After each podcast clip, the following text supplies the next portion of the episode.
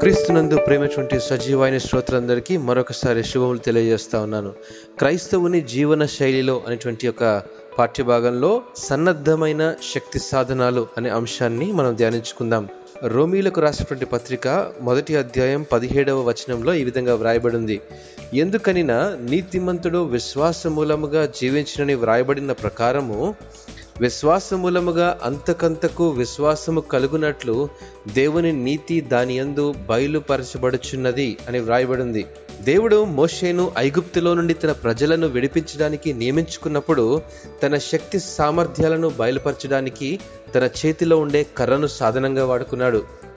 దేవుని కొరకు ఎన్నుకోబడిన మోషే ద్వారా దేవుని శక్తి సామర్థ్యాలను జీవము లేని కర్ర ద్వారా బయలుపరిచినటువంటి దేవుడు మన అనుదిన జీవితంలో తన మహిమ కొరకు బలహీనమైన మనలను బలమైన సాధనాలుగా వాడుకుంటాడంటలో ఎటువంటి సందేహం లేదని మీకు తెలియజేస్తా ఉన్నాను.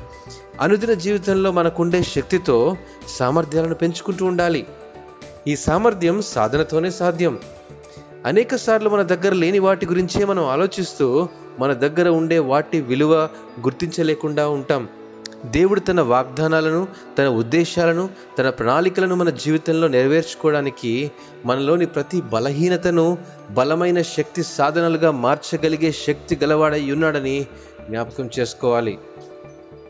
నేను అంటాను దేవుని యొక్క ఉద్దేశాలు మన ద్వారా నెరవేర్చబడాలంటే మన జీవితాలు సన్నద్ధమై ఉండాలి. అప్పుడే ఆ శక్తి సామర్థ్యాలు మనం పొందగలం.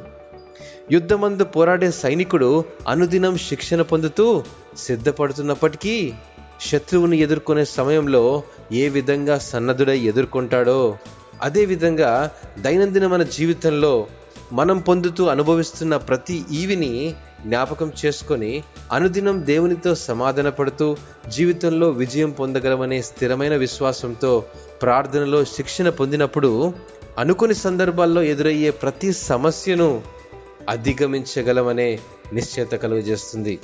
విశ్వాసంలో సన్నద్ధమై బలపడుతున్న మనలోని శక్తి సాధనాలు దేవుని నీతిని బయలుపరిచేటువంటి ఆశీర్వాదాలుగా ఉంటాయని జ్ఞాపకం చేసుకోవాలి.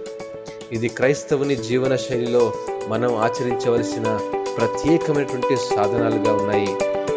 ప్రయత్నించి చూద్దామా? దేవుడు ఈ వాక్యము దీవించిన గాక